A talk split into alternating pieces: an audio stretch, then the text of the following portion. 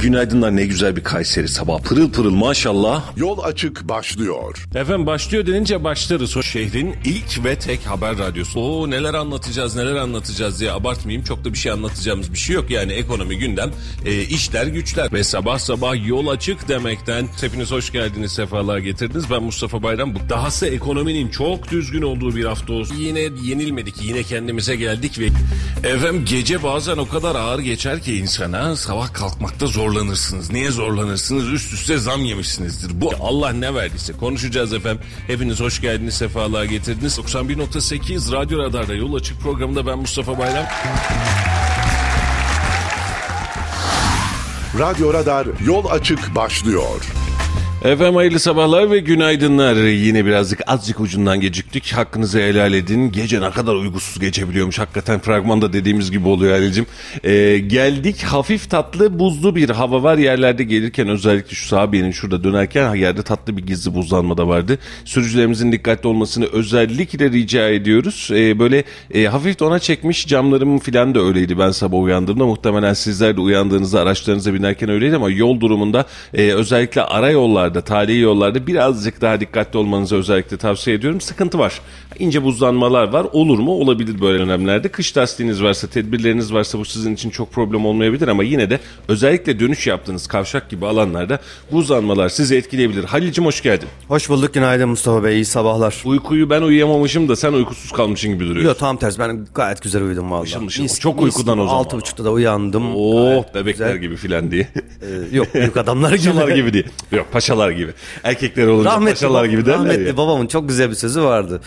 Bebekler uyuya uyuya büyür, yaşlılar uyuya uyuya ölür diye bir lafı var.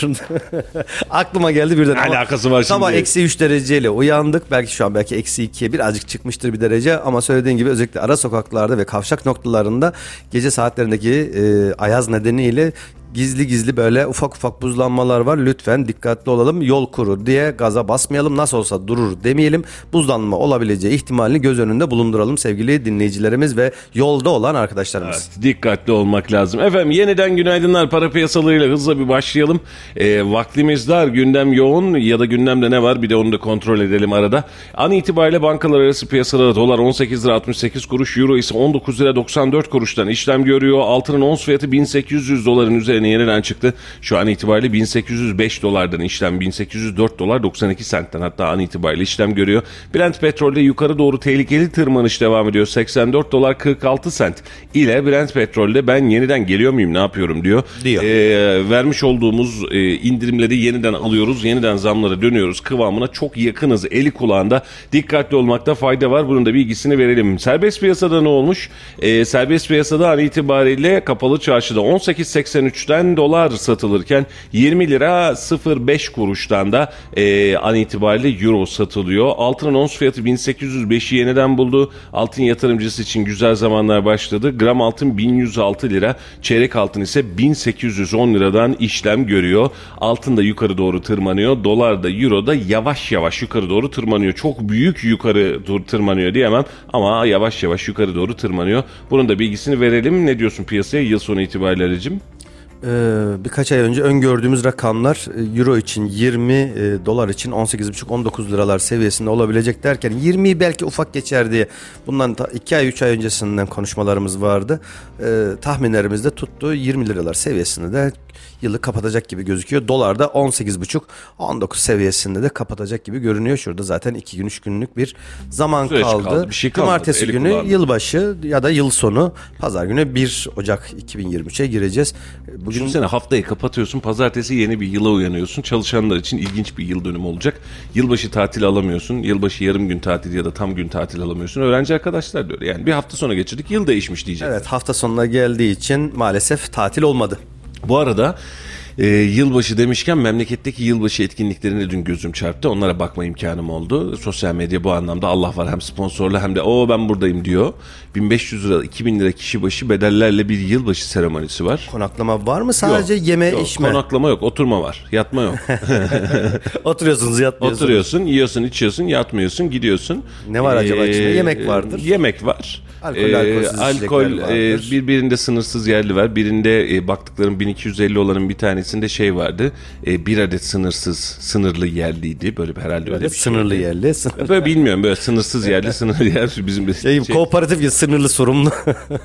Ama fiyatlara bir bakar mısın ya? Yani e, 1250 lira şu an en ucuzu. Bir tanesi de altına yorum yazmış. Kafam buluyorsunuz siz demiş. Ankara'da e, Yıldız Silviye konaklamalı kalmalı şu otelde hatta büyük bir otelde.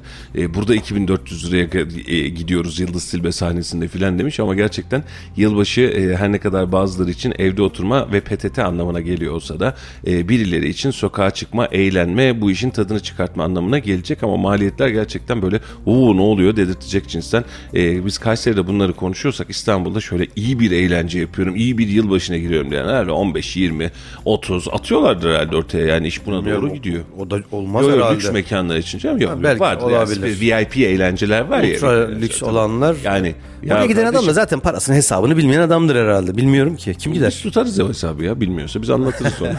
Bir Hani Kayserili olarak hesabını Hani tutarız. diyor ya, para saymamıştır ya dayak yememiştir diye para saymasını bilmiyor. Yani yapmadıysa biz, biz bir şekilde ya parasını sayarız ya da döveriz on kez üstüne. Ne yapıyorsun? Öyle kardeşim? şeyler var ki işte e, talep oldukça bu tarz e, fiyatlandırmalar da olacaktır. Şimdi yılbaşı için 1200-1500 liralar yüksek rakam mı? Kesinlikle yüksek rakamlar. Ne yerseniz yiyin ne içerseniz için bu rakamlar Sadece bunun bir özeli belki alkolü sınırlandırabiliriz ya da bunun dışına çıkabiliriz. Sınırsız alkol yerine belki bir e, adet içecek dediğiniz anda hiçbir rakamın 1300, 1500, 1800 lira olması mümkün değil maalesef.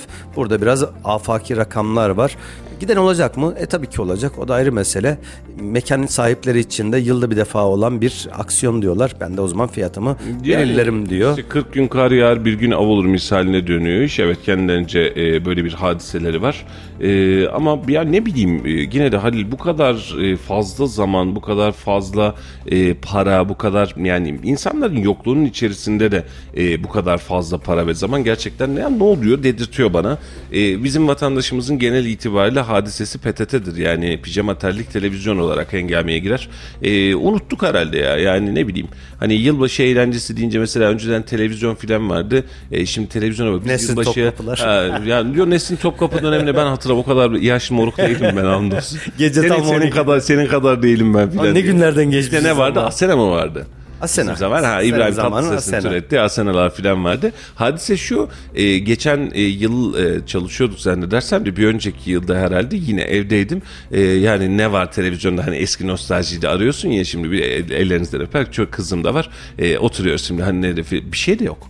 Gerçekten bir şey de yok. Mesela önceden yılbaşında canlı yayınlar vesaire şimdi hepsi paket yayın. Evet. E, Hiç- üç hiçbiri canlı değil. geriye dönüş. Çünkü o sanatçıların hiçbirisini canlı canlı e, televizyona çıkartacak kadar para ödemiyorsun. Çünkü daha fazlasını mekanlar zaten ödemiş Binlerce oluyor. alıyorlardır mutlaka. E, yüz binler de milyonlarca Belki de alıyorlar. milyonlar. Milyon alıyorlar. bilmiyorum son piyasa nedir Yok, bilmiyorum o ama. son piyasada şey olmuş Ali'cim yani böyle dişli bir sanatçıyı getiriyorum dediğinden 500'ün üzerinden başlıyorsun böyle e, iş uçup gidiyor ama onlar vergilendirme için daha ucuz yazıyorlar ama tablo buna doğru gidiyor. Bunun için de televizyon engelmesi de bitmiş. E, ne bileyim YouTube'da da herhalde yılbaşı eğlencesi canlı yayın veren yoktur herhalde. Yoktur zannetmiyorum. Ya en güzeli e, oturun evinizde açın bir sinema film. Otur evinde ya Otur diyor ona evinde dönüyor. ya da e, git bir sevdiğin bir arkadaşın, dostun, ahbabın varsa böyle bir misafirlik tadında, çay kahve modunda en güzeli o. Eskiden yılbaşı mı varmış? Varmış canım. Yani bilmiyorum ben e, oldum olası oldum olası e, Yıllardır biraz böyle bu tarz şeylere birazcık Ya böyle tabii ben- mesafeliyimdir ben. Ben burada özellikle Ya şunu aileden öyle gördük. Ee, şunu yüzden- belirtmek isterim. Bu bir tercih meselesi. Benim sadece kızdığım ve daraldığım nokta şu oluyor. Ee, yılbaşı bizim kültürümüz değil. Normal şartlar altında. Yani Christmas aslında bizim kültürümüz değil. İsa'nın doğumunu kutlamak da bizim kültürümüz değil. Bu aslında bir Hristiyan kültürü. Bunu kabul ediyorum ama bir yıl takvimindeki değişikliği birileri kutlamaya çalışırsa onları da Hristiyan gözüyle görmeye de çok fazla anlam veremiyorum. Yıl takvimi değişiyor. Tabii ki saygı duyarız. Burada İsterse hali hazırda yani bu bu hegemonya çok fazla var. Mesela şimdi bir yılbaşı ile alakalı bir gönder görsel vesaire bir şey yapmış olsa "Aa, ne oluyor filan. Ya kardeşim insanlar böyle eğlenmeyi tercih ediyor. Ne yapalım? Yani şimdi e, önlerinde mi duralım? Hadi sen de gidiyorsun ibadet ediyorsun. Kimsenin sana diyebilecek bir şey var mı? Bu anlamda birbirimize saygılı olarak birazcık daha mantığı ve kültürü değiştirerek ve geliştirerek anlatarak eğer bu işi devam ettirirsek çok daha rahat olur. Mesela e, o gün itibariyle herhalde bir salonda Mekke'nin fethiyle alakalı bir program yapılacak diye biliyorum Kayseri'de. E, siz yılbaşının böyle kutlanmasını istemiyorsanız insanlara eğlence kıvamında, içinde alkol olmayan ama yıl bitiyor bak ne güzel sarılalım, dost olalım, muhabbet edelim denilecek etkinlikler çıkarttığınızda insanlar mı gelmedi? E, ben de bir taraftan da böyle bakarım. İnsanların birbirini yadırgamaya çalışmasından, birbirini ötekileştirmesinden özellikle yılbaşı atmosferinde ben ciddi anlamda geriliyorum. E, yılbaşını kutlamak için eğer e, yılbaşından 10 gün öncesinde ben tatile çıkıyorum e, diyorsa insanlar ayin yapıyorsa demek ki dini tercihleri farklı. Yani ona da bir itirazım olmaz.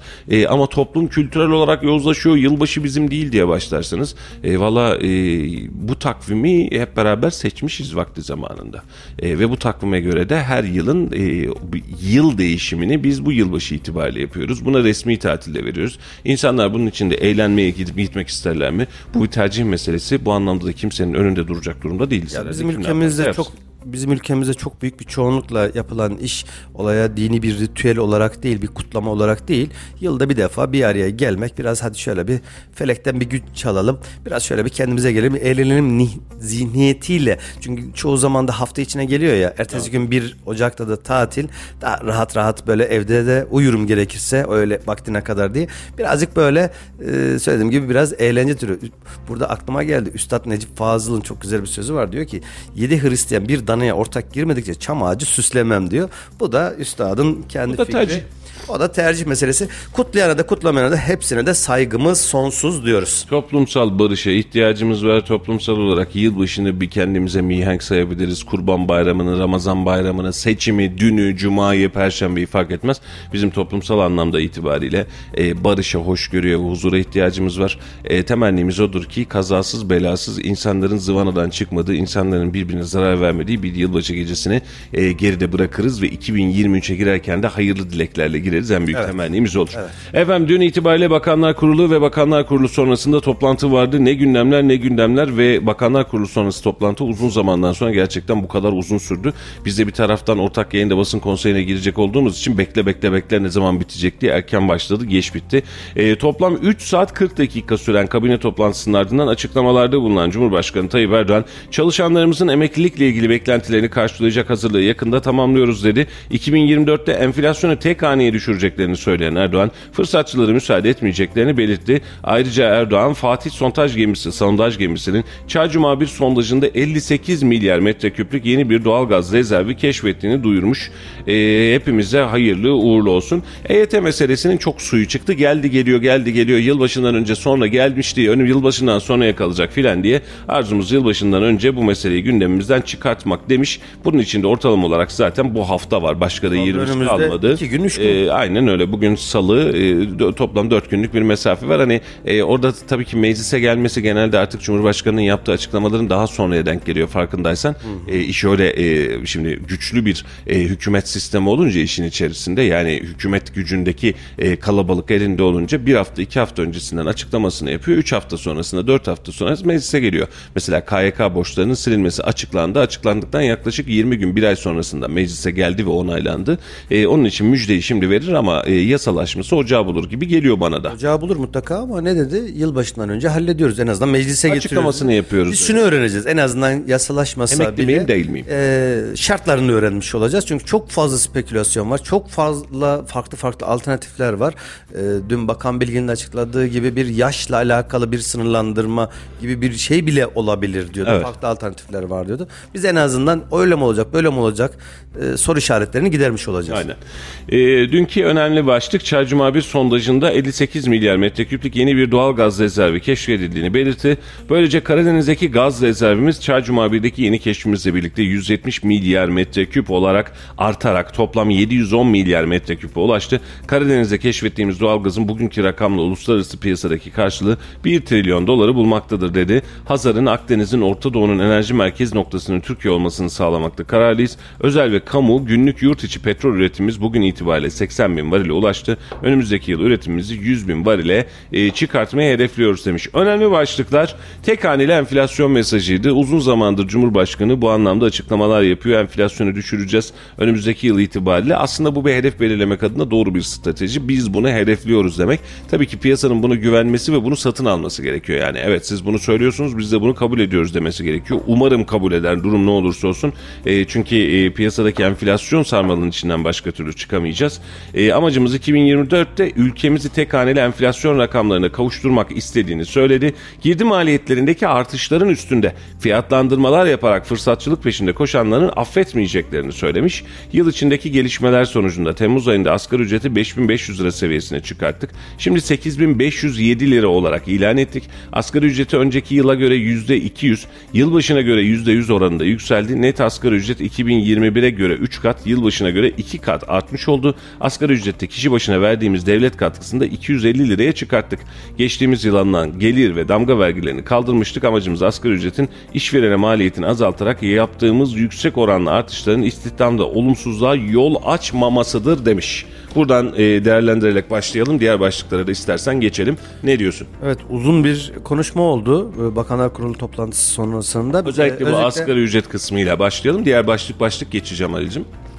Başlık başlık geçelim. Evet o uzun açıklamaların ardından da Ben açıklamalar. dinlemedim o arada müjdeler- bir şeyle bakıyordum diyor muhtemelen. Yok başka şeylere de mutlaka tabii bakıyordum ama asgari ücret yine söylüyorum e, 8500 TL işveren açısından iş çalışanlar açısından evet oldukça iyi bir rakam ama işveren açısından da zorlayıcı rakamlar. Bunun e, sonuçlarını daha önceki programlarda Açıklamada katılmadığım noktayı söyleyeyim. Evet geçen seneye göre %100 bir önceki seneye göre %200 artan bir e, e, asgari ücret var. E, ama diyor ki asgari ücrette kişi başına verdiğimiz devlet katkısını 250 liraya çıkarttık. Buradaki amacımız da diyor işvereni diyor maaş karşısında ve artış karşısında e, olumsuzluğa yol açmamasıdır diyor. E, burada katılmıyorum. 11.750 TL'nin içinde 250 TL'nin çok da bir hükmü yok. Verme de. Yani ya veriyorsan ver ya da verme adım verdi olmasın ben de kafam rahat etsin. Yani yüzde 50 de en azından SGK primlerinde yüzde 50 de devlet Ve bu de anlamda bir şey değil mesela yani. bu asgari ücret e, ciddi anlamda birilerinde sinir stres yaptı. Bazı işletmeler için gerçekten bu travmayı atlatmak zor. E, bir de şimdi hadi bir geçelim hadi işlerini kapatacak hali yok ama bir taraftan çıkartma yapmaya çalışıyor. Bir taraftan da bazıları da işçi almaya çalışıyor. Bu da ayrı bir hadise. E, ama bunu yaparken en azından 6 aylık süre içerisinde 3 aylık süre içerisinde kademeli olarak piyasanın alışabileceği tarzda kademeli olarak bir sigorta primlendirmesi yapılabilirdi. Buradaki e, sigorta primi üzerindeki devlet desteği artırılabilirdi. E, bunların sağlanması hepimizi rahatlatırdı ama e, 250 yani 250 lira yaptık bunun da istihdamı olumsuz etkilemesini engellemeye çalışıyoruz diyor. Agam vermesen o 250 lirayı devlet buradan da olumsuz etkilenmesin. İşveren o 250'yi verir. Dediğin gibi yani 12 bin lira parayı verdikten sonra 250 liranın içerisinde hiç kimse de zannedersen bu olmayacaktır. İşverenin böyle bir derdi yok. Hani yapıyoruz e, bari yerine otursun derim. 250 TL için hiç kimse e, hiçbir işveren personelini işten çıkarma Aynen gibi öyle. bir düşünce içerisine girmez. Girmez canım. Yani sen 250 lira daha zam ya. Şimdi 5000 e, şey 8550 8750 deseydin biz vaz mı geçecektik yani? O olmuyor mu diyecektik. Burada çok fark eden bir şey yok. Devlet teşviği olacaksa o zaman dediğimiz gibi e, SGK primlerinde en azından dedi ki %10'unu karşılıyorum, 30'unu karşılıyorum, 50'sini karşılıyorum de ya da Temmuz ayına kadar yüzde bilmem ne kadarını karşılıyorum de o zaman evet bizde bir destek var devlet tarafından diyebilirdik. Ama 250 TL'nin çok da bir hükmü yok açıkçası söyleyeyim. Şunu e, asgari ücretin ilk açıklandığı gün de söyledim. Bugün de söyleyeyim duymayanlar için. Hani biz bu kadar eleştirirken de asgari ücret zammını nasıl buldunuz? Vallahi efsane bir zam yaptı. Yani efsane niye efsane? E, bir önceki seneye göre yüzde yüz fark eden bir enflasyon e, bir zam yapmış oldu. E, çok da bir şey fark etmiyor ama aradaki e, 250 lira neye tekamül ediyor? %2.1'e tekamül ediyor. O kadar. Toplam maliyetin içinde %2. O kadar. Verilen teşvik. Farkı neyse verelim ya sıkıntı yok yani. Efendim tek haneli enflasyon mesajı 2024'te ülkemizi yeniden tek haneliğe getireceğiz demiş. Temmuz ayında asgari ücreti buna çıkarttık. Şimdi 8507 ilan ettik demiş. Ee, ve devamında da demiş ki biz önümüzdeki süreç içerisinde yıl sonu itibariyle %30'a hedef almış Sayın Cumhurbaşkanı. Ee, yıl sonuna kadar %30'u görmeyi hedef almış. Ee, ve beraberinde de bir sonraki yıl itibariyle 2024 itibariyle tek haneli enflasyon rakamlarından bahsetmiş. Memur ve emeklilere de ufak bir bir not gelmiş. E, sosyal yardımlar, işletmelere verdiğimiz kredi paketlerinde e, biz bu anlayışla e, hareket ediyoruz. İnşallah memur ve emekli maaş artışları da bu anlayışla e, yapılır demiş. E, ülkemizin kazancını, zenginliğini çalışanlar başta olmak üzere milletimizin her kesimine yansıtmakta kararlıyız dedikten sonra sosyal yardımlar, işletmelere verdiğimiz kredi paketleriyle bu anlaşmalarla hareket ediyoruz demiş. E, çalışanlarımızın emeklilerle ilgili beklentileri karşılayacak hazırlığı yakında tamamlıyoruz. İnşallah bu meseleyi de yılbaşından önce e, arzumuz gündemden çıkarmaktır. Girdi maliyetlerinin artışlarının üzerinde yapan, fırsatçılık yapanlara da müsaade etmeyeceğiz. Bu hukuki olduğu kadar ahlaki zeminde de yürütülmek durumundadır. Mal ve hizmetlerin üzerinde çok artışlar yapılması kısa vadede kazandırıyor gibi gözükse de orta ve uzun vadede e, kaybettirecek durumdadır demiş. Tarım kredi kooperatiflerinde de bazı kimyevi gübre çeşitlerinde %13'e varan karma ve hem de %5'e varan indirim yapılacak. E, en ucuz fiyatı da satılacak demiş. Gübre fiyatları, gübre ve yem fiyatlarını Nisan sonuna kadar da sabitliyoruz demiş. E, bence en önemli müjdesi buydu. Güzel. İçinde. Yok, güzel. Tarım kredi kooperatifleriyle beraber e, gübre fiyatlarının da hem aşağı indirmesi hem de Nisan ayına kadar sabitlemesi enflasyona gerçekten de olumlu etki edeceğini düşünüyorum. E, takıldığım nokta şu. Şimdi Ocak ayı itibariyle çalışanlar maaşını neye göre alacak Halil? Nasıl? Çalışanlar, e, devlet memurları maaşını neye göre alacak? Yeni zamlı maaş üzerine alacak. Zam geldi mi? Yok. Zamlar, maaşlarını ne zaman alıyor memurlar? 1 Ocak'tan itibaren yani 1 Ocak pazara geliyor 2 Ocak'ta alacaklar. Nasıl? Tabii devlet memurları önce alırlar. Peki ne ara belirleyeceğiz de açıklayacağız? Cuma'ya kadar hepsi belli olacak. Yani Anladığımız bu. şimdi, Cuma'ya yani ben, kadar ben hepsi işte belli. bak bura, bura beni birazcık darlandırıyor. E, bugün günlerden pazartesi. Salı. E, yok dün itibariyle yani açıklama günü dün itibariyle. E, açıklamanın Bakanlar Kurulu'nun yapıldığı gün pazartesi. Pazartesi çıkıyorsunuz Türkiye gündemiyle alakalı deli devasa bir açıklama yapıyorsunuz. İçinde bu yok. EYT bu haftaya yetiştireceğiz diyoruz yine yok. E, niye yok? Muhtemelen e, Cumhurbaşkanımız ta- sadece tahmin benimki Perşembe'de Cuma günü tekrar ekranlarda göreceğiz bir açıklama yapacak. Hem yılbaşı ile alakalı belki kutlama vesilesiyle hem de Hayır memur neye göre kutlayacağız EYT şimdi? Ayın birinde maaş alacağım. Beşe göre mi kutlayayım ona göre mi kutlayayım? Neye göre EYT ve e, memur maaşlarında açıklar gibi geliyor bana. Öyle Öyle gibi. açıklanmadı ama e, şimdi tüm söyledikleri yılbaşından önce e, mutlaka açıklayacak öyle ya da böyle açıklayacak. Perşembe'de Cuma iş e, günü olarak sadece önümüzde bir iki gün var önümüzde. Evet. Göreceğiz. Bekleyeceğiz ve göreceğiz. Efendim şimdi bir haber denk geldi. İş Anadolu Holding olunca hatta o kadar böyle hmm, global bir haber gibi geldi ki mecburen döndüm. Ben mi yanlış hatırlıyorum? Sabah sabah uykusuzluktan Monde Anadolu Holding'e ait değil miydi diye yeniden biraz önce de görmüşündür. Baktım. Monde Türkiye Adana Batı fabrikasını kapatacakmış. Monde Türkiye'den kapa yapılan açıklamada Adana Batı fabrikasının sektöre rekabet edebilecek seviyede olmadığı gerekçesiyle kapatılması kararı alınmış. Monde Türkiye e, mevcut üretim verimliliği sektörde faaliyet göstermekte olan diğer işletmelerle ilgili başarılı rekabet edecek vesaire vesaire derken böyle bir kapatma kararı almış. Ee, Adana Batı Fabrikası müşterilerine hizmete devam edecek. Bu bizim Monde değil mi logosu itibariyle? Başka bir Monde yok yani. Logo nerede? Göremedim Burada logoyu. karton, kartonun üzerinde. Evet bizim logo. Bizim logo. Bizim Yanlış Anadolu Holding. Anadolu Holding'e ait bir logo mu? Yok. Değil. Mondi Home. Kapat bizle alakası O yok. zaman e, Mondi Türkiye ayrı, Mondi Home ayrı. Aynen O öyle. Ya bir de kapa bildirdi filan deyince hakikaten sabah sabah beynim yandı. Dedim ki ya biz ne ara borsaya çıktık, ne ara borsaya e, arz olduk vesaire. E, enteresan. E, Abdülaziz kardeşim demiş ki memur maaşı 15'inde yatıyor. 5-9 arası muhasebeye gider hacım demiş. Eyvallah hacım. E, memur olmayınca bilmiyoruz onun için de söylüyorum. Memur Siz de değiliz. mi bilmiyorsunuz? Hiç mi memurluk yapmadınız? Ahmet Bey. Halil Bey. Memur maaşı 5-9'u arasında muhasebeye gidermiş 15'inde yatırılmış enflasyon verisi açıklanır açıklanmaz zam e, eklenip hesaplanır demiş. Eyvallah kardeşim. O zaman fark al- alınacak. Yani lütfen Geçmiş rica ediyorum. Biz, bizi böyle Memur olmadığımız için çok da fazla bilmiyoruz o zaman. Yok ya- yanlış hesap Bağdat'tan döner. Böyleyse böyle hiç itirazım yok. Ee, o zaman e, enflasyon verisini beklesin memur kardeşlerim. Yani yılbaşını değil enflasyon O verisini. zaman farklarla beraber, enflasyon farklarıyla beraber e, geçmişe yönelik farkla birlikte Şubat'ta mı alacaklar o zaman muhtemeldir? Yo yo Ocak'ta alıyorlar. Yine Ocak'ta mı alırlar Enflasyon acaba? verisi zaten hemen ayın başında açıklanıyor ya. 3'ü 4'ünde açıklanır. Aynen açıklanıyor hızla zaten enflasyon verisine göre memur zammı hesaplanıyor. Tayyip Bey bu anlamda üstüne altına hani yılbaşı olması hasebiyle vereceği seyyanen ya da normal bir orantılama yapacaksa yapacak. Ee, ayın 15 itibariyle de memur arkadaşlarımız maaşlarını alacakmış. Tamam biz boşu boşuna panik olmuşuz. Memur olmayınca esnaf böyle bakıyor işte ne yapsın? Ay, maaş da almayacağız. Niye panik olduk ki? Ya öyle deme.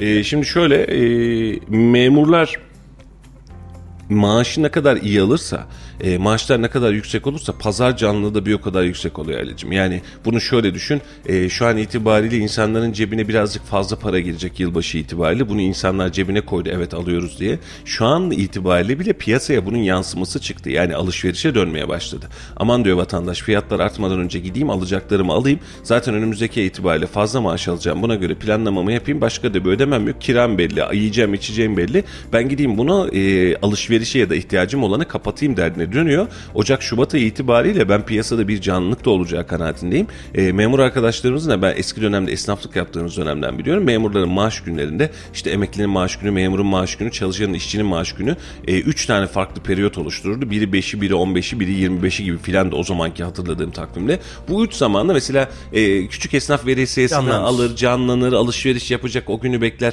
Bunu şöyle düşün, herkesin kredi kartı ekstrası ayın 30'unda olmuş olsa herkes ayın 30'una kadar alışveriş yapmayıp biri itibariyle hemen pazara çıkar ki niye? Bir sonraki ay bu, bu, bu buna benzer bir mantık. Memurun orada cebine girecek para piyasayı da otomatik olarak canlandıracak. Çünkü diğerinde e, özel sektör asgari ücreti genel itibariyle özel sektör karşılarken e, memur maaşları devlet bütçesinden karşılandığı için e, piyasaya en büyük canlılığı aslında memur maaşları ile yaşamış oluyoruz. Özellikle küçük yerlerde memur maaşının ne kadar olduğu, memurun hangi gün maaş aldığı ve memur sayısı bu anlamda e, nasıl söyleyeyim harcama enflasyonunda önemli bir veri oluşturuyor. Evet. Evet. Dün e, Ticaret Bakanı Mehmet Ahmet Muş'un e, 4 e, marketin genel müdürüyle yaptığı bir toplantı vardı. Çok kısa da ona değinelim. E, enflasyon rakamlarının açıklanması, asgari ücretin açıklanması, e, hedeflerin açıklanması ile birlikte yaptığı toplantıda maliyetlerin üzerindeki artacak olan fahiş fiyat artışına yönelik bir e, tabiri caizse parmağını gösterdi Evet.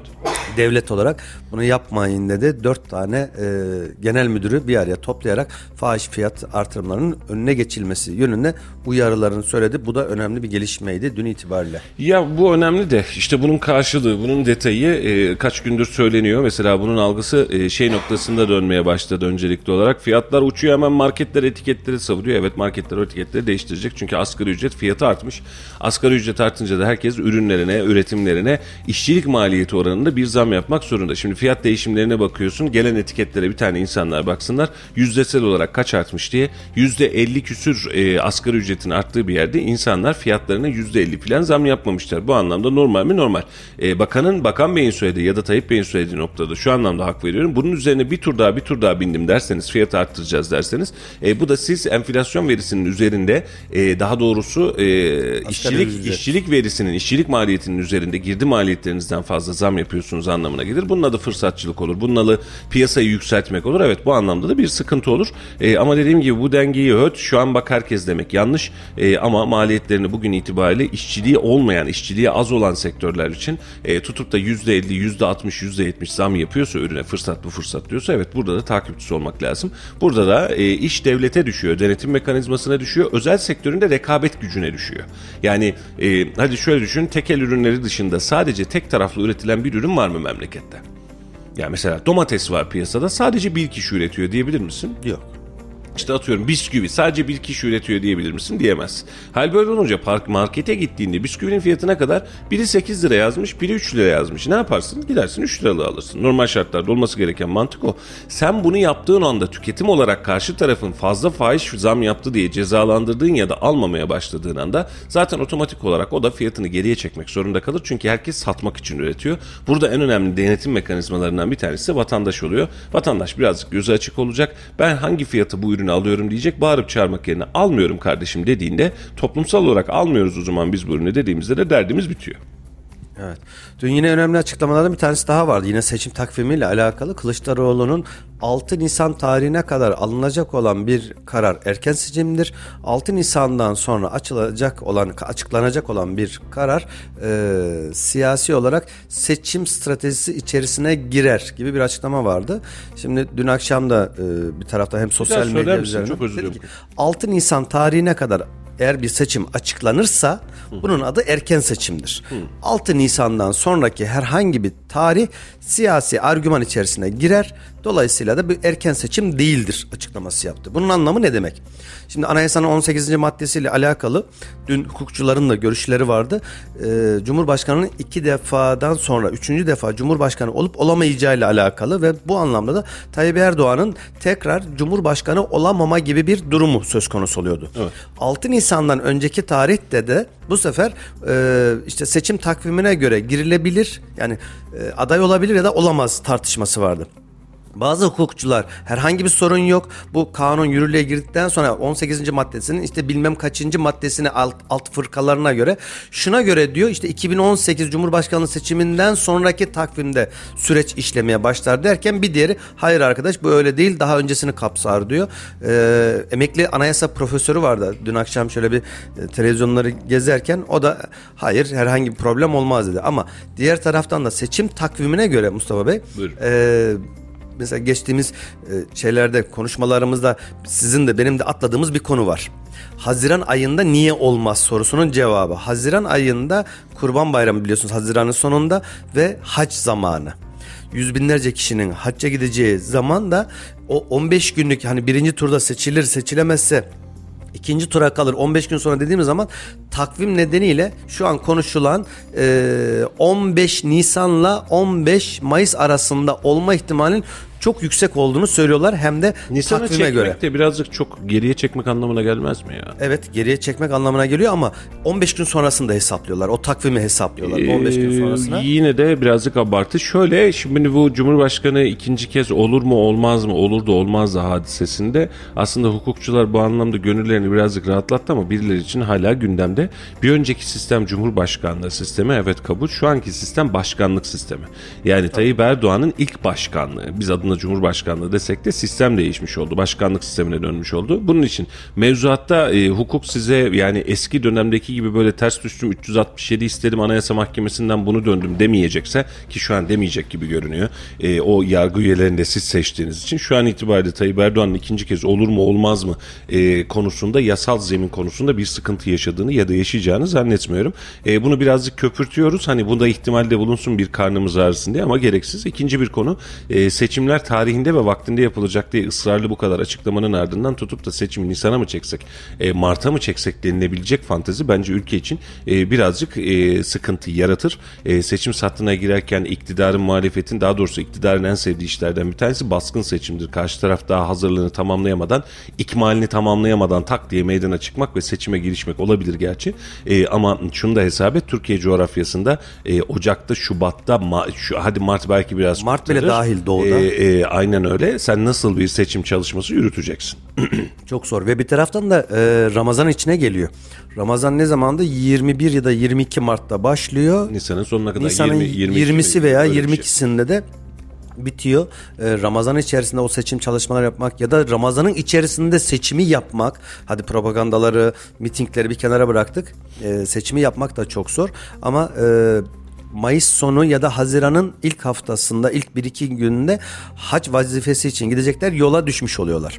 40 gün, 45 günlük bazılarının 30 günlük süreçleri Bunu var. şöyle yapıyoruz Onu da ya, yurt hesaplıyorlar. dışında bu genel seçim olduğu için yurt dışında gurbetçi sınır kapılarında, konsolosluklarda filan bir oy kullanma hadisemiz vardı. Hacca gidenler için de aynı organizasyon yapılabilir sonuç itibariyle. E, yapılabilir ama bir taraftan da işte o miting çalışmaları bilmem ne. Böyle bir hesaplamalar yapılıyor bir taraftan. Ama diğer taraftan da konuşulan bir başka konuda e, biliyorsunuz erken seçim kararı alabilmek açısından e, anayasanın 5'te 3'ünün ya özür dilerim Türkiye Büyük Millet Meclisi milletvekillerinin 5'te 3'ünün onayı gerekiyor. Eğer şu anki itibariyle de bu 360'ı yakalayamıyor. Ee, AK Parti ve MHP'nin o şeyler milletvekili toplamları 330 335 gibi. Meclisi lağvetme ve erken seçime gitme kararı alabilir mi? Buradaki sürecin e, tak, işleyeceği takvimde alınabilecek karar da 2 Şubat tarihine baz alıyorlar. En geci o. 60 günlük e, seçim, Seçim takvimine göre. beraber. Valla zor bir ihtimal. Ben buna çok fazla ihtimal vermiyorum işin açıkçası. Ee, evet bir ay ön vecesine çekilmesi tarih ve takvim itibariyle Yüksek Seçim Kurulu tarafından alınabilecek bir pozisyon olabilir. Ee, ama bunun dışında hac ibadeti vardı o vardı. Yani şöyle düşünmek lazım. Efendim Ramazan niye buraya koydunuz o zaman deyip çıkış yapalım. E, zaten bu Ramazan'ın tarihi belli. Geçen seneden de belliydi. 5 yıl öncesinden de belli. Seçimin geleceği tarih de belli. E o zaman bu tarih belli. Bugüne kadar da seçim zamanında olacak diyorsanız Ramazan'da son dakikada çıkıp da buraya yerleşmediyse sonradan çıkan bir konser organizasyonu değil yıllardan beri söngüsü cycle'ı belli olan bir Ramazan var yani bir bayram var. Hani bundan 2023'tesin 2043'te hangi Ramazan hangi Belli. güne denk geliyor dediğinde zaten Ramazan'ın takvimi belli. E buna göre de yeniden sil baştan aa bizim haberimiz yoktu görüyor musun hac ibadeti de vardı e, denilebilecek durumda değil. E, hac ibadeti için de e, orada kaçırdığımız nokta Ramazan umresi var. E, hacca dönmesi için kurban bayramında gitmesi lazım. Tabii ki. Yani e, kurbanı da zaten kurtarıyor. Yok öncesinden gidiyorlar ya. Tamam, gitsin. Kurbanda e, en son kurbanını kestikten sonra hac bitmiş Biliyorum oluyor. canım. Öncesi Öncesinde gidiyor da zaten ora, ora zaten Haziran'ın sonuna geliyor. Hayır, Kurban bayramı ne zaman? Kurban Bayramı e, kaç 28 miydi? 29 Haziran. Bir ay geriye git. Mayıs'ın sonu e, Haziran'ın ilk haftası. Böyle bir şey var, durum var. Çünkü 15 günlük süreç olmuyor orada, daha uzun. Niye? 29, Haziran. 29 Haziran yok canım e, Kurban Bayramı'nda bir ay öncesinden gideceksin Hacı ibadet için diye bir seçenek yok. Öyle bir mecburiyet de yok. O yani Genel teamül paketler, öyle. Genel paketler öyle. öyle. Yani şimdi hacca gidiyorum deyince bir ay öncesinden gidiliyor. E, ve dediğin gibi evet 29 Haziran e, Haziran'ın başı itibariyle insanlar Gidiyor. E, zaten e, Haziran gündemden çıktı gibi ya zaten. Topla, Gündemden çıktı. Hala hazırda gündemden Bir çıktı. taraftan da e, sınavlar falan var. Hem liseye geçiş sınavları hem üniversite sınavları derken Haziran e, zaten takvimden çıktı. Sadece benim tahmin ya da öngörü diyeyim 30 Nisan tarihini ben öngörüyorum. Nedense içimde böyle bir his var. Yani şimdi bunda olmuşken. Hem bayram da bitmiş oluyor bir taraftan. Yani, Ee, bayram umresine gidenler de dönmüş Gerçi oluyor. e, bu dönem sen de amma hesap yaptın oradan onu getirdin Çok, buradan çok. bunu götürdün. Akşam bayağı bir Bayramın hesap da- kitap yaptım Allah'ım yarabbim. Bayram umresi dediğin Ramazan içerisinde Ramazan bayramını bitince insanlar gelir zaten bayram umresi yapıyor. Tamam işte 30 Nisan'da bitmiş oluyor diyorum. Peki. Hayır. 22 24'ünde mi bitiyor bayram? Bu 24 adamın, Nisan'da bitiyor. bu adamın rakamlarla alakalı bu mevzuatına ve takıntısına dün mesela rakamlar okuyor beynim uyuşuyor benim. Orada abdi abdi abdi abdi diyor. Abi tamam anladım 24'ü 23'ü ne Mayıs'ta yapalım mı biz bu işi Halicim? Yok 30 Nisan. Dümdüz olsun. 30 Nisan. Güzel tarih. Peki Halicim seni mi kıracağız? Seni kıracağımızda sandığa gideriz. Sandıkları kırarız. hiç sıkıntı etmesen yani hiç problem değil. Ee, tabii memlekette seçimden bahsederken geçimi de ihmal etmemek lazım. Ee, dönem itibariyle bunu çok fazla konuşuyoruz belki ama... E, Seçim ne zaman olacak? Bu buradan ne zaman gidecek? Sonucuna bakmak lazım işin. Ee, ama şunu söyleyebilirim. Seçim sattı hızlanıyor. Seçim sattı değişiyor. Nereden çıkartıyoruz? Dün itibariyle CHP İl Başkanı, Kayseri İl Başkanı istifa etti. Ee, MH, e, İyi Parti İl Başkanı e, kongrede aday olmayacağım ben de milletvekili aday olacağım dedi. Aslında aday olacağım demedi ama ben ilde devam etmeyeceğim dedi. Bunun anlamı şu İlde başka arkadaşlar devam etsin. Ee, ben de burada bu tarafta bulunacağım anlamına gelmeye başladı. Kayseri'de kazan çoktan beri kaynıyordu zaten. Ee, beraberinde de sonuçlar belli olmuş oldu. CHP İl Başkanı Ümit Özel milletvekili aday aday olmak için e, il başkanlığı görevinden istifa etti. Özel'in istifasını duyduğu basın toplantısında CHP Kayseri milletvekili Çetin Arık da yalnız bırakmadı. Ee, basın toplantısında hazır bulunan Çetin Arık e, say- Sayın Başkanım partimize, ailemize, ilimize istifa kararımız, kararımız hayırlı olsun. Umut ediyorum ki bundan sonra Türkiye Büyük Millet Meclisi'nde partimizi, Kayserimizi en iyi şekilde temsil edeceğiz demiş. Ee, hayırlı uğurlu olsun Ümit Hanım'a. Telefon var zannedersem.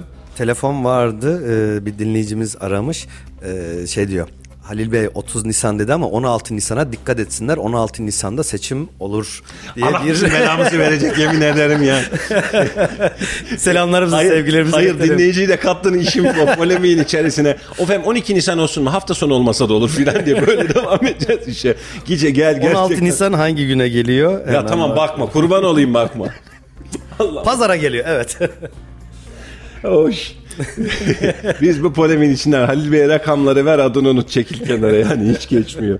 Efendim CHP İl Başkanı'nın ardından İyi Parti İl Başkanı e, Sebati Ataman e, dedi ki ben e, ayın 7'sinde 7 Ocak Cumartesi gün gerçekleştirecek İyi Parti e, o kongresi 3. olan kongresinde e, hala hazırda devam eden İl Başkanı dedi ki ben aday olmayacağım. E, genel kurulumuzun il başkanlığı görmemize genel idare kurulumuzun aldığı tavsiye kararını vererek aday olmayacağım. Bunun anlamı şu e, bizim partimiz dedi ki e, diyor e, biz e, şey yaparsak sen söylediğini milletvekili olmak isteyecekseniz e, yönetimde bir işinizin kalmaması lazım. Bu anlamda e, aday olmayın ya da istifa edin demişti. Ben de bu tavsiye kararına uyacağım. Kayseri milletvekilimiz Dursun Ataş olmak üzere başta diyor. Partimizi iktidar yapmak için uyum içerisinde omuz omuza yol yürüdüğüm bütün dava arkadaşlarıma teşekkür ediyor. Gerçekleşecek kongremizde seçilecek yeni il başkanımıza ve yönetimine şimdiden başarılar diliyorum demiş Sebati Ataman. Buradan da bir hayırlı olsun kıvamına girmiş. Hayırlı Melih Kamış demiş ki 23 Nisan'a da dikkat edelim. Melih bir sen eksiktin. Kurban olayım. Bak 23 Nisan'da resmi tatil. O arada çıkartamaz mıyız seçim? 23 Nisan bayrama gelmiyor mu? Yok hem 23 Nisan çocuk bayramı hem de Ramazan bayramına denk Efendim gelmiyor mu? sabah bir kafa var stüdyoda hiç anlatamam Ahmet Bey de dahil oldu o çocuk bayramı diyor Konya'dan Melih yazıyor Ahmet ortalık Bey'in, 56 Ahmet Bey'in ruhu çocuk onun bayramı. Ee, peki. yani gerçekten bayağıdır böyle bir aksiyon yaşamıyorduk. Halil bir rakamları ver. Şey geride dur ondan sonra. ne yapacaksan yap. Ee, şimdi e, ufak bir haber daha var. Onu da geçip bir başka konuya girmek istiyorum. Halil'cim Kayseri haberlerinden en azından o kısımda çıkalım. İldem'den Kumsal 30 kilometrede kesintisiz ulaşım haberini dün servis etmişti arkadaşlar.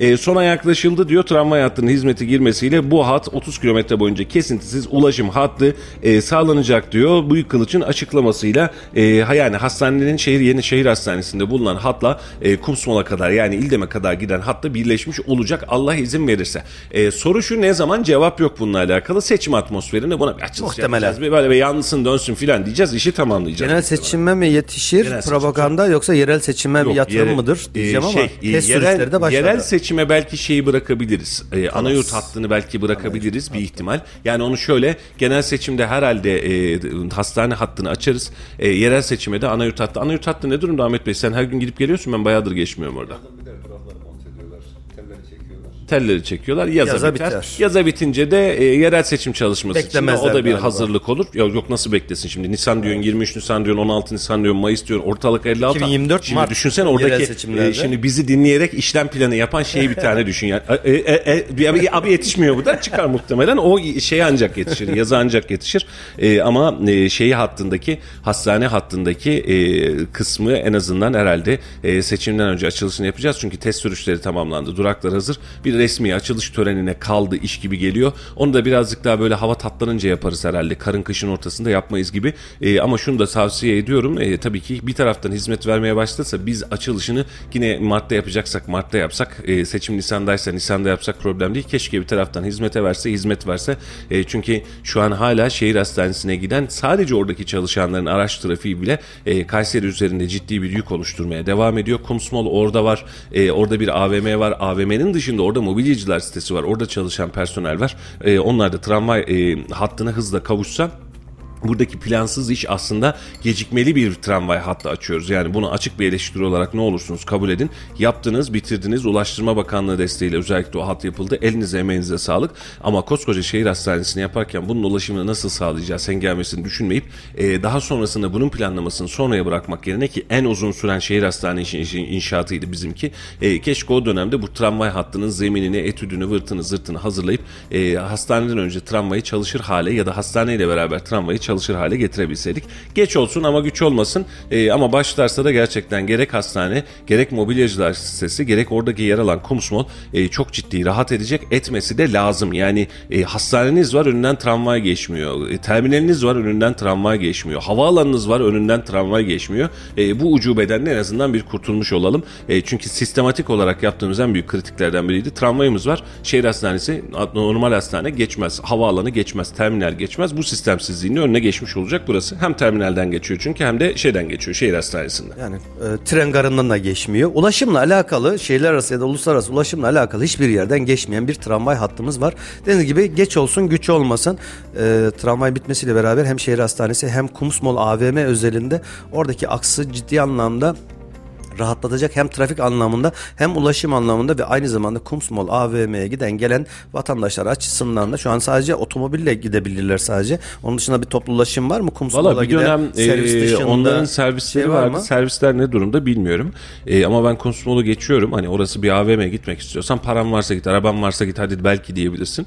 Ama orada mobilyacılar sitesinde çalışan yüzlerce e, işçi var. E, çalışan kardeşimiz var ve oradaki işletmeler de çok büyük fabrikalar değil. Küçük işletmeler genel itibariyle. Düşünsene 10 tane personelin var. Getirmek, götürmek, servisini ayarlamak, onları sabah almak, gün içerisinde bırakmak ciddi bir hengame. E, şimdi OSB'nin mesela en büyük avantajlarından bir tanesi olmuştu. Girişine kadar, kapısına kadar e, şey gidiyor, tramvay gidiyor. Vatandaş binecekse biniyor tıkır tıkır. E, bir tramvayla İldem'den çıkıp OSB'ye gidebiliyor. E şimdi Kumsmol'da da ya da mobilyacılar sitesinde de bir tramvayla insanlar gidebilmeli. Otobüs seferleri var Halil'cim ama böyle çok yoğun hani e, Erkilet Bulvarı kıvamında ya da Talas kıvamında böyle dakika başı her an geçebilen bir otobüs yok. Aylardır gidiyoruz geliyoruz ufak tefek o bölgeye uğruyoruz. Hiç ortada Görmedim. gezen otobüs gördün mü? OSB'nin içerisinde dolaşan bir dolmuş hattı ya da otobüs hattı var mı? Bilmiyorum. Ben de bilmiyorum. Bir dinleyicilerimizden yardımcı olacak varsa e, rica ederiz. Tamam tramvay gidiyor. O- Organize sanayi bölgesinin girişine kadar giriyor ama örnek veriyorum hacılar tarafına yakın olan OSB'de çalışan bir personel servisi kaçırdı. Ya da bir çarşıda bir işi vardı. izin aldı yarım gün. Gitti. Oradan tekrar ulaşım nasıl sağlıyorlar? İndi tramvaydan indi. Otobüs hattı var mı bilmiyorum. Bilen varsa e, bize yazabilir. Bilenler bir varmış. Melih Konya'dan yazdı. Var diyor. Melih, Melih, bir dur. Konya OSB'den bahsetmiyoruz. Kayseri OSB'den bahsediyoruz. Melih oradan yazıyor. Var diyor. Ring şeklinde diyor. Allah'ım yarabbim çocuğu Konya'ya gönderdik hala Kayserilikten kurtamadı. Var abi diyor. Günaydın Melihciğim. İlk başta da çıkıyor. Melih'ciğim özledik. Ee, şimdi memlekette geçen gün özellikle e, şimdi yılbaşı etkinliklerinden filan bahsettik ama şimdi bir ihtiyarımız daha var. Onu da hatta bir mikrofonu da uzatalım gerekirse. Ee, eski dönemlerde memlekette eğlencesi, sosyal hayatı nasıl oluyordu? Birazcık onu konuşsanız diye bir talep vardı bir dinleyicimizden. Çok sevdiğimiz bir kardeşimizden hatırlıyorsun. Ee, biz de yaşlılar grubunu topladığımızda göre memleketteki e, eski etkinlikler nasıl oluyor? Mesela e, Ahmet Bey sizin gençliğinizde yılbaşında ne yapılıyordu? Birazcık bize bir anlatsanız. Ahmet Bey daha yaşlı. Mikrofonu uzatalım Mikrofonu bir. uzatalım Aynen. hemen. Bir- Dinleyicilerimiz de ilk defa duyacak galiba Yok mikrofon canım, daha başında. önce namahremi kırmıştık biz. Ay namahrem değil o, o mikrofon şeyini kırmıştık. Merhaba günaydın. Merhaba günaydın Ahmet Billur Bey buyurun efendim. Gençlik derken çocukluk dönemine gidersek aile toplantılarıyla geçiyordu. Yani aile yakın e, çevremiz birinci, ikinci derece akrabalarımız bir araya gelip yılbaşını o şekilde geçirirdik. Ama gençlik dediğiniz zaman biraz daha böyle arkadaşlarla bir araya geldiğimiz e, mümkünse işte evinde olmayan bir arkadaşımızın evinde toplandığımız şimdiki gibi böyle dışarıda bir yerlerde imkanımız olmadığı için arkadaş evlerinde toplandığımız eğlencelerle geçer. Anladım sizin gençliğiniz fakirdi de millet ne yapıyordu? Kayseri'de yani bizim hatırladığımız Kayseri'de öyle bir yani dışarıda bir eğlence. Ama ben şeyi hatırlıyorum mesela o ekol vardı mesela. Yani yılbaşı eğlencelerinin vazgeçilmez alanlarından bir tanesiydi. Ekolü hatırlarsın Halil sen. Ben gitmedim ya yani yaşım gitmeye yetmiyor ama yerini bilmeye yetiyor. Biz de gitmedik. E, ama orada mesela ben yılbaşı eğlencesinde e, böyle cayır cayır coştuklarını havai fişek patlattıklarını biliyorum. Halil gitmiş evet o bendim diyor. Hatice biliyor mu gittiğini? Bilmiyor. Tamam o zaman geçelim o kısma. Karıştırmayalım ortalığı o da dinliyor bizi şimdi. Vardır da şimdi sayısal olarak Kayseri nüfusuna baktığınızda çok az. Yani bir mekandan bahsediyorsun. Bir şehirde bir mekan. Öyle düşündüğün zaman yok sayılır. Peki bunun dışında e, sosyal hayatta ne vardı? Ya o yıllarda yine sosyal hayat yani e, Kayseri'de bağ evleri var. Yani e, Ali Bey o bahsettiğin senin işte gazino mazino kültürü yoktu. Yani bizim dönemimizde yoktu. Kaçlı olduğunuzu da söyleyin de dinleyicilerimiz bilsinler. Ben 74. 74. Evet yani 74. 74 yaş değil, 74 doğum yılım. yani yanlış yanlış anlaşılma olmasın diye söylüyorum. Evet. e, sizin zamanınızda e, gazino kültürü de yok. Başka bir kültür de yok. Ama sinema kültürü Arkadaş, vardı. arkadaş toplantılar. Ya ilkokulda bile arkadaşlarla şimdi o zaman Halil bu e, arada Serbilen sana laf çakmış. Halil sadece adını bilir ekolün demiş. Gömmüş seni haberin olsun. Ya şöyle söyleyeyim şimdi çocukluk zamanımızda işte annelerimiz güne gider biz de e, ilkokul döneminde arkadaşlarla kendi aramızda gün yapardık. Birinin evinde toplanırdık onun annesi bize pasta yapardı çay yapardı. E, ilkokul çocuklarıyız ve gün yaptığımızı hatırlıyorum. Böyle hani bir araya geliriz arkadaşlarla şimdikinin parti dedikleri işte o zaman gün derdik biz kendi aramızda. Biz de öyle şey yaptık. Onun dışında gündüz sokak oyunları bizim hayatımız o şekilde geçti. Ama şeyde de yoktu ya. Yani şimdi anne babalar özelinde de şimdi daha yaşlı grup özelinde de baktığımızda evet gerçekten önceki dönemde içtimai hayat adına en fazla e, görüşmeler işte bağ evlerine ya da normal evlere ziyaretler vardı ve bunlar rutin olarak gerçekleşirdi. Çok, yani çok, böyle çok, çok, hani çok fazla. e, haftanın atıyorum 7 günlük takvim takvim içerisinde 3 günü 4 günü zaten dışarıdasınız. Kafa kalan günlerde de misafir ağırlarsınız. Hani Aynen amcaoğluna gidelim, dayıoğluna gidelim, ya şunlara gitmedik bunlara da bir gidelim bir akşam oturması yapalım. Çünkü televizyon kültürü yok. Ahmet Bey o zaman yani Bunun insanlar... istisnası pazar günüdür. Yani pazar günü olmazdı. Çünkü pazar günü evde herkes banyo yapacak, işte hazırlık yapacak, evde temizlik yapılacak. O gün dışında hemen hemen e, 6 günün herhalde 4 günü 5 günü ya gidilir ya gelinirdi. O şekildeydi. Aynen öyle. Halalarımıza gidilirdi, dedelerimize gidilirdi. Yani yakın akrabalarımız mutlaka mutlaka dediğiniz gibi haftanın 4 günü 5 günü mutlaka insanlar bir araya gelirdi. Çünkü o zamanlar bahsettiğimiz tarihlerde televizyonumuz da yoktu. Yani şimdi bak bir de şimdiye hesap edelim. Mesela e, son bir yıl içerisinde kaç kez aile ziyaretine gittiğimizi şöyle bir gözden geçirelim. Yani anne babalarımız hariç kaç kez bir aile ziyaretine gittik herhalde bir elin parmağını geçmez. toplam. Doğrudur, doğrudur. Ama ben gerçekten çocukluğumda hatırlıyorum e, işte dayımlar vardı annemin e, dayısı e, çocuklar benle akran annemin amcası vesaire bunlar çocuklar var bizle akran E, yani haftada bir iki haftada bir mutlaka görüşülürdü yani o çocuklarla biz artık böyle ha sen iyi anlaşıyorsun filan derdi çünkü gideriz çocuklarla biz oyun oynarız anne babalar oturur muhabbet eder ve televizyonun açıldığı çok vaka değildi yani e, hatta daha sonrasında bu video kasetler çıkmaya başladığında ya gelin de film seyredelim filan muhabbetleri olduğu zamanlarda bile insanlar böyle özel bir sinema gösterimiymiş gibi seyreder ama onun dışında o çaylar, kahveler, muhabbetler, meyveler e, hatta meyve giderken e, ikram edilir. Hani meyve geldiyse hani Kayseri'de de adettir ya hadi kalkın gidin artık diye. E, şimdi e, sen deyince parçalar birazcık daha birleşiyor. E, gerçekten hatırlıyorum yani o dönem itibariyle ben de e, az zaman e, çocuğu değilim bu anlamda. E, e, ama gerçekten e, içtimai hayatımızda mesela bizim bağımız yoktu zaten ev e, müstakil olduğu için ama e, işte dayınlar bağa göçmüş denirdi. O geçenlerde de anlattım ya bizim o zaman bir as 600 kamyonumuz var. Babam işte yola gidiyor geliyor vesaire. Kamyona debil düş hepimiz da biz danalıkta e, o bağ yollarında e, elektrik direklerini saydığımı dün gibi hatırlıyorum yani. Cümbür cemaat gidilir, oturulur, muhabbet edilir, konuşulur. Gecenin bir saatin, akşam bir saatinde de dönülür gelinirdi. En büyük sosyal hayat buydu. Ya şöyle söyleyeyim şimdi biz özelinde söyleyeyim. Biz Camkebir mahallesindeydi bizim eski evimiz oturduğumuz yer. Yillisiyim diyorsun. Ee, çarşı içerisi olduğu için çarşıya gelen akrabaların hemen hemen hepsi bir de bizim evimizde babaannem vardı. Babaannem sülalenin Yaşlı var. en yaşlısıydı. Çarşıya gelen herkes mutlaka bize uğrardı. Evet. Yani bizim ev hiç boş kalmazdı. Yani çarşıya gelen bir akraba, alışverişe gelen köyden, kentten, şehrin başka mahallelerinden mutlaka bize gelirdi. Babaanneyi ziyaret ederdi. Eğer vakti saati müsaitse ona yemek ikram edilirdi. Yani bizim evin öyle de bir şeysi vardı. Yoğunluğu vardı gün içerisinde. Evet. Ee, şimdi genç arkadaşlar bazen merak ediyor. Ee, onlardan da bizim dinleyicimiz var. Şimdi e, birçok dinleyicimizin belli bir yaş üstü esnaf kesimi vesaire aslında bunları çok çok iyi biliyor ama genç arkadaşlarımız bazen vakıf olmuyorlar işe.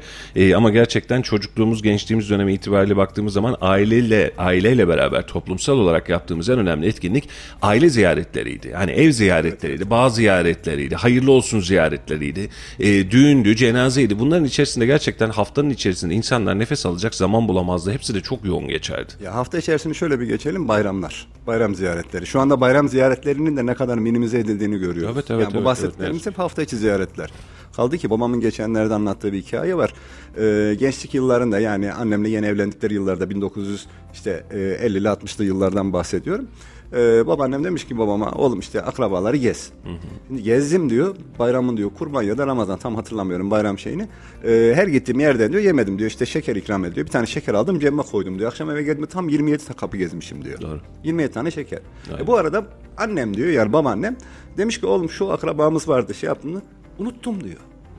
Ama diyor çok uzaktan bir akrabamız diyor. Yani unuttum diyor anne unuttum ya dedim diyor böyle hani hafif e, sızlanır bir şekilde. Oğlum ayıp olur bak diğer akrabalara gitmişsin. Ona da Ona gitmen gidemez. lazım. Çok çok uzaktan akrabamız diyor. Öyleydi. Ertesi günü gittim o akrabaya diyor. Aynen öyle. Öyleydi eskiden. Yani 27 kapıyı bir günde geziyordu. Ve şimdiki gibi vesayet araba falan yok. Şimdi arabayla her yere gidebiliyoruz. Aynen öyle. Şimdi e, bir başka merak edilen konu aslında e, 70'ler civarında şehirde bir e, açık hava sinema kültürü ve sinema kültürü var normal şartlarda. E, aile çay bahçesi kültürü var. Akşam olunca dışarıda buluşma kültürü var. E, bu varmış. Yani bunu kitaplardan da öğreniyoruz. Eski büyük abilerimizden de bu anlamda öğrenebiliyoruz. Ne olmuş ne bitmiş diye. Ne oldu Ahmet Bey yeter mi bu kadar konuşturduğumuz dedim. Çek mikrofonu önünden. Şimdi eskiler deyince bir iki kelamda ben etmek Sen, istedim. seni Şimdi- bekleyeceğim. Dur şu sinema Buyurun. kültürüne bir en azından bu kısmı geçeyim ondan sonra sende olayım. Ee, bu dönemki sinema kültürü bir başka aslında dışarıdaki aktivite kültürü olarak ortaya çıkıyor. Hani e, insanlar şöyle bekliyor. Efendim canlı yüz müzik yapan yerler falan evet var. Nerede var? Mesela Anadolu Fuarı o zamanki adıyla Anadolu Fuarı şimdiki fuar merkezinin olduğu yerde e, bir ay boyunca iki ay boyunca Anadolu Fuarı gerçekleşiyor ve bu alanda da aa bak ne kadar güzelmiş. İnsanlar da gelmiş gitmiş her şeyin keyfi yerindeymiş denilebiliyor ama bundan ibaret. Yani yıl boyunca yayılan insanların canlı müziğe gittiği, kafelere gittiği filan bir atmosfer yok. İnsanlar genelde aile ortamında yapıyor ama yaz dönemi geldiği zaman e, sayfi alanlar diyebileceğimiz adamlar. Anadolu Fuarı mesela e, çocuklar hatırlamaz Halicim bir ara bundan da bahsedelim. Anadolu Fuarı bölgenin efsane fuarıydı. Yani e, traktörler, tarime, uluslararası fuardı. Müthiş. Tüm alana hemen hemen yayılırdı. İçin içinde gazinolar var, yeme içme mekanları var, Luna Park var. Bu başlı başına şehrin en önemli sosyal hayatlarından biriydi. Seni dinliyoruz Halicim. Ee, Kayseri Anadolu Fuarı'nın önemini şöyle söyleyeyim. İzmir'deki fuarı herkes bilir. Ya da eski filmler böyle 70'li 80'li yıllardaki Türk filmlerinde İzmir'de geçen konularda İzmir Fuarı'nın önemini bilenler neyse o zamanki İzmir Fuarı Kayseri'deki e, yaz aylarına yapılan fuarda emin olun hemen hemen aynıydı. O kadar önemliydi. Açık hava gazinoları vardı. Fuar alanlarında şu an Luna Park'ın olduğu yer biraz daha şehre yakın olan o duvarların olduğu yerde sırası üzerine böyle bir e, örnek veriyorum bir buçuk metrelik bir duvar. Duvarın üzerine tel örgüler. Tel örgülerin üzerine çekilmiş brandalarla çevriliydi. Kapatılırdı ama açık havaydı. Kimler gelmezdi ki o tarihte? Ferdi Tayfurlardan tutun, Bülent Ersoylardan tutun Müslüm da Gürsesler. Müslüm Gürseslerden İbrahim Tatlıses'lere kadar o zamanın şartlarında en ünlü sanatçılar kimse 80'li yıllarda tamamı e, neredeyse hemen hemen her gün Kayseri'de oldu. Biz o zamanlar çocuktuk. İşte e, evimiz Gelmişken öyle bir gün gelmezlerdi bir de bu arada. Hani mesela iki ben gün, onu üç gün. hatırlıyorum. Tabii canım mesela 3 günlük set yapar anladın Tabii, mı? tabii. O gün doldurur diğer gün boşaltır filan öyle öyle gelir Ya derler. şöyle o zamanki sosyal hayat ya da e, evet gündüzlerde kadınlara kadınlar- özel onu bilmem ben. kadınlar matinesi vardı.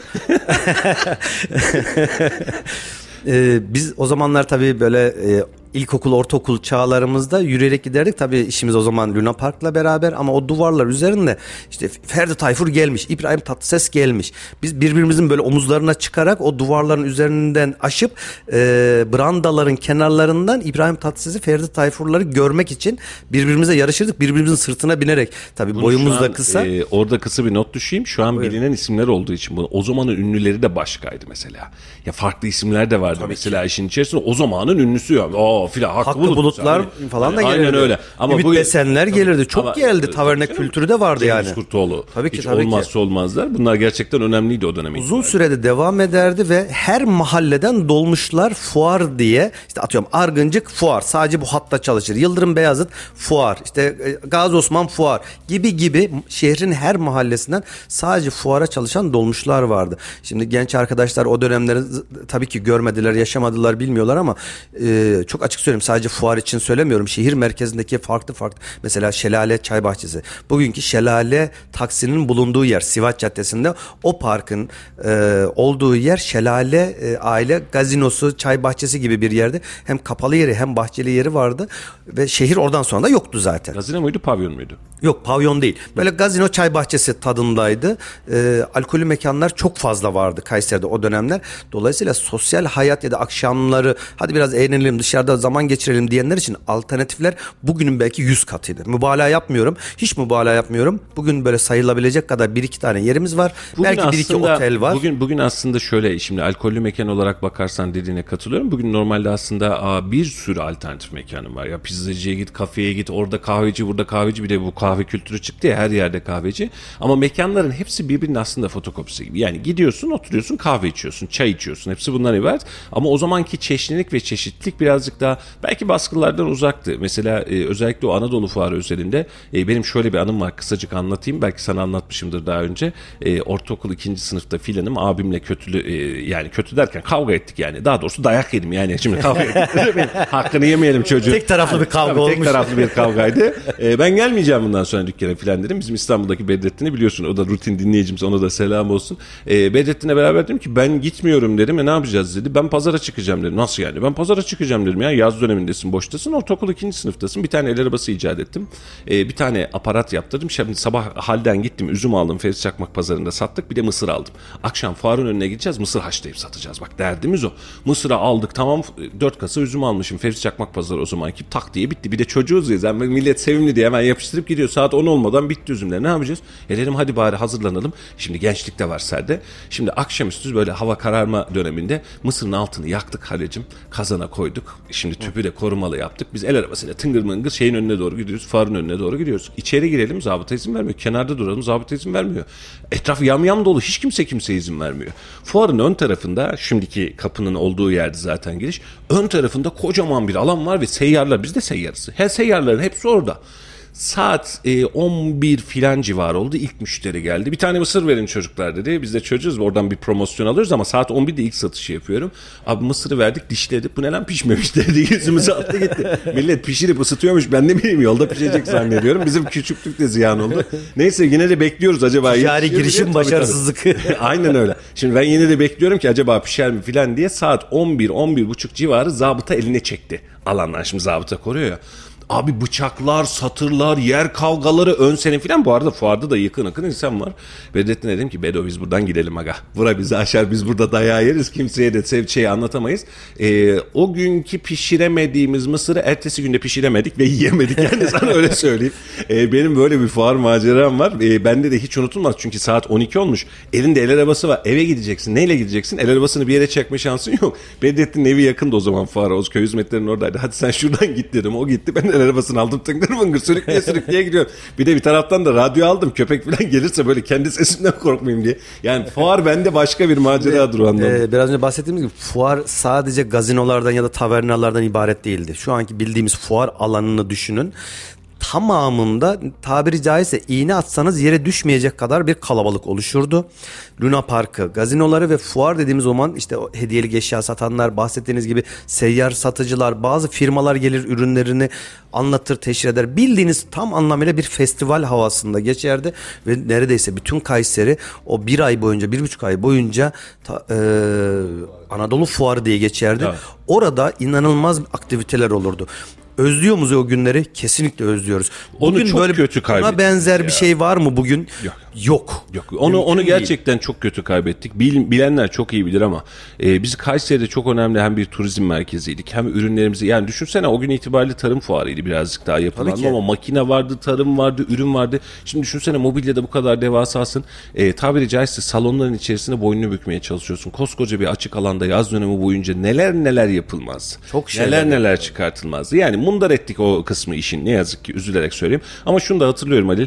E, mesela şu an kızım işte e, liseye geçti. Bizim ortaokul lise zamanımız. E, şehirde sosyal aktivite yok filan diye söylenmezdik ve hiçbir şey yokmuş aslında. Yani niye? Yaz dönemindeki o yapılan hareketlilik, işte aile içi toplantılar vesaire böyle bir aman aktivite de olsun hiçbir şey de yok bu şehirde diyemezdik. Çünkü aktivitenin ya da eğlencenin ne olduğunu da bilmezdik. Önümüze bir televizyon kültürü bize işte klaplar, şunlar bunlar vesaire vermediği için anladın mı? Yani e, şehirde e, benim zamanımda, benim jenerasyonumda e, sinema onay e, sonradan açıldı. E, bir Alemdar sineması var zaten gidilmezdi. Ben hiç gitmedim. E, o, sen, sen pislik yapma diye baştan söyleyeyim. E, ama her gün önünden geçerdim. Okul yolumun da üzerindeydi. Meydandaydı. E, şimdi tabii meydandaydı. E, sinema kültürü yok diyorsun. Mesela Onay sineması açıldı. Allah'ım sinema açılmış filan diye. Benim canım nasıl yani filan diye biz gittik Onay sinemasına. E, hatta neydi? İskilipli Atıf Hoca'ydı herhalde ilk gittiğim filmlerden bir tanesi orada. E, yani bizim e, o zaman da bende İmam Hatiplik'te var ya Serdan İskilipli Atıf Hoca hani artık ayıp olmaz gidebiliriz filan diye öyle gittik. E, şimdi e, bunun dışında da aman bir şey olsun mu? Yok yani gençler ne yapardı? E, varsa okey salonu, bilardo salonu, atari salonu vardı. Bu kıvam vardı bu, bu şeyin jenerasyonun içinde. Çok para az para kaptırmadık Allah var yani şuradaki Dımıdan Star filan hiç unutmuyorum onları. Hiç iyi az para kaptırmadık. E, ama bakıyorum e, ya şehirde de şu yok diyebileceğimiz bir hadise yoktu. Çünkü gençler kendi arasında bu aksiyonu alabiliyordu. Otur, muhabbet et, koş, eğlen, oyun oyna, başka bir şeyle uğraş. Bu aksiyonumuz vardı. Şimdiki çocuklara bakıyorum bak bizimkilerde de var aynı hadise. Canım sıkılıyor. Niye? Çünkü arkadaşıyla dışarı çıkamıyor. Arkadaşıyla dışarı çıksa aktivitesi elindeki telefona gözünü takmakla kalıyor. Yani kendi içimizde dahi konuşurken ailecek evde oturduğumuzda 15 dakika sonra bir bak herkesin elinde bir telefon icat oluyor aynı dakika itibariyle. Bunun için hani sosyal hayat eskiden şunu söyleyebiliriz. Evet Anadolu Fuarı önemliydi. Bizim aile içi iletişimlerimiz çok güzeldi, çok tatlıydı. Buna hiçbir itiraz yok ama sosyal hayat diye bakmış olduğumuz zaman da yani açıyoruz, kopuyoruz filan değildi. Yani biz kendi içimizde birbirimize enerji vermeyi, muhabbet etmeyi, bir şeyler yapabilmeyi, en azından bu keyfi bulabilmeyi zannedersem başarabiliyorduk. E, veya vaktimiz daha da rahattı. Yani bu kadar da telaşımız yoktu. Elimizde de telefonumuz da yoktu. E, kimse de bu anlamda problem etmiyordu herhalde. Şimdi eskiden bir şey söylemek istiyorum. Sosyalleşmek insanların birbiriyle, tanıdığı insanlarla iletişim kurmasıydı.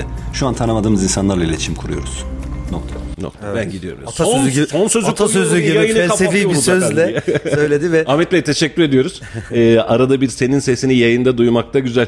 Efendim bu konuyu bilahare bir açalım bir yeniden Açalım. üzerinde konuşalım. Açalım. Konuşulacak birazcık daha başka mevzular da var. epitopu 41 yaşındayım ama bana böyle 70'lik adam muamelesi yaptırdın sabah sabah. Neyse canınız sağ olsun. Ee, efendim günü kapatalım. Ee, yarın yeniden Allah'tan mani çıkmazsa burada olacağız. Ee, güzel günleri de beraber e, toparlarız. Güzel günleri de yad ederiz umarım. Ee, katıldığınız, dinlediğiniz, tahammül ettiğiniz için hepinize ayrı ayrı teşekkür ediyoruz. Şimdi Kayseri'de sokağa ne sormuşuz bugün itibariyle? İldem ve Kumsumunu birbirine bağlayan o T3 hattıyla 30 kilometrelik ulaşım sağlanacak demişiz ama vatandaş ulaşımı nasıl buluyor? Bir tane bir tane de ona bakalım demişiz. Laf Sokak'ta ekibi vatandaşın ulaşımı nasıl bulduğunu sormuş. Ee, biz de müsaade isteyelim sizden. Yarın yeniden Allah'tan bir mani çıkmazsa aynı saatlerde sizlerle birlikte olacağız. Halicim var mı son bir not? çok teşekkür ederim. Herkese sağlıklı, mutlu, huzurlu, keyifli bir gün diliyorum. Efendim yeni yayınlarda görüşmek üzere. Sadece bizim yayınımız değil gün içi onlarca yayınla size akış sağlayan Radyo Radar'dan hepinize mutlu günler diliyoruz. Görüşmek üzere, hoşçakalın. Hoşçakalın. rahatlatır. Allah hayırlı uğurlu olsun derim. Yapanlardan da Allah razı olsun derim. Ulaşım yeni yeni güzel oldu. Bu tramvay olayı hastaneye yönelik. Valla fazla ışık olmazsa rahatlatır. İldem ile Kumusmoğlu birbirine bağlayan T3 hattıyla 30 kilometrelik kesintisiz ulaşım sağlanacak. Yeni açılacak olan hat trafiği rahatlatır mı? Çok güzel olmuş, sevindim ben. Ne güzel. Trafiğin bir işi olmayabilir yani. Kayseri'de ulaşımı nasıl buluyorsunuz? Valla ulaşımlar güzel kardeşim ya. Çok güzel. Ben sevdim yani. Trafik yoğun oluyor mu? Ya yoğun oluyor kardeşim. Merkez dikkatli gider gelirse bir şey olmaz. Mühim olan yavaş yavaş şehir içi devamlı dikkatli gitmek gelmek lazım.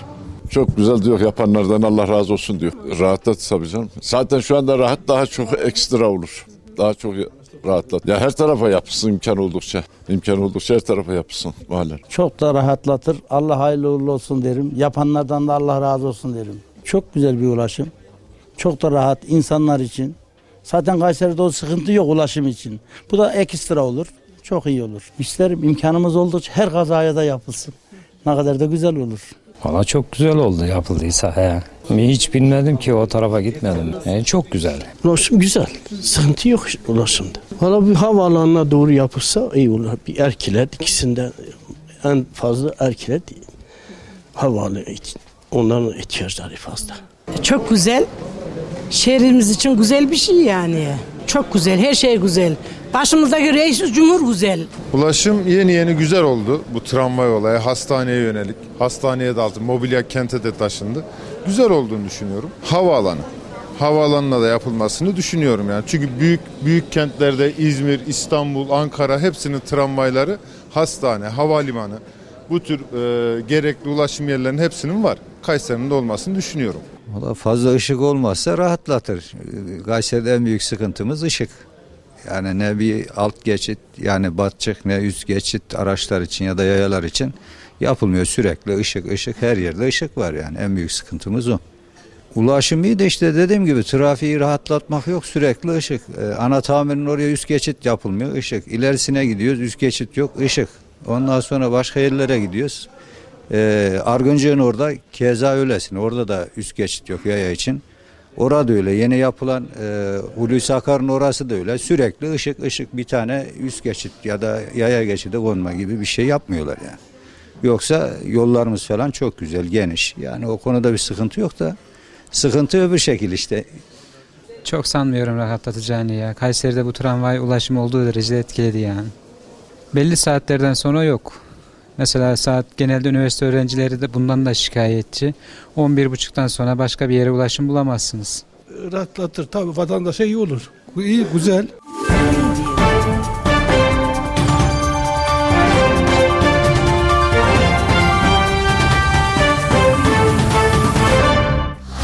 Radyo Radar yol açık sona erdi.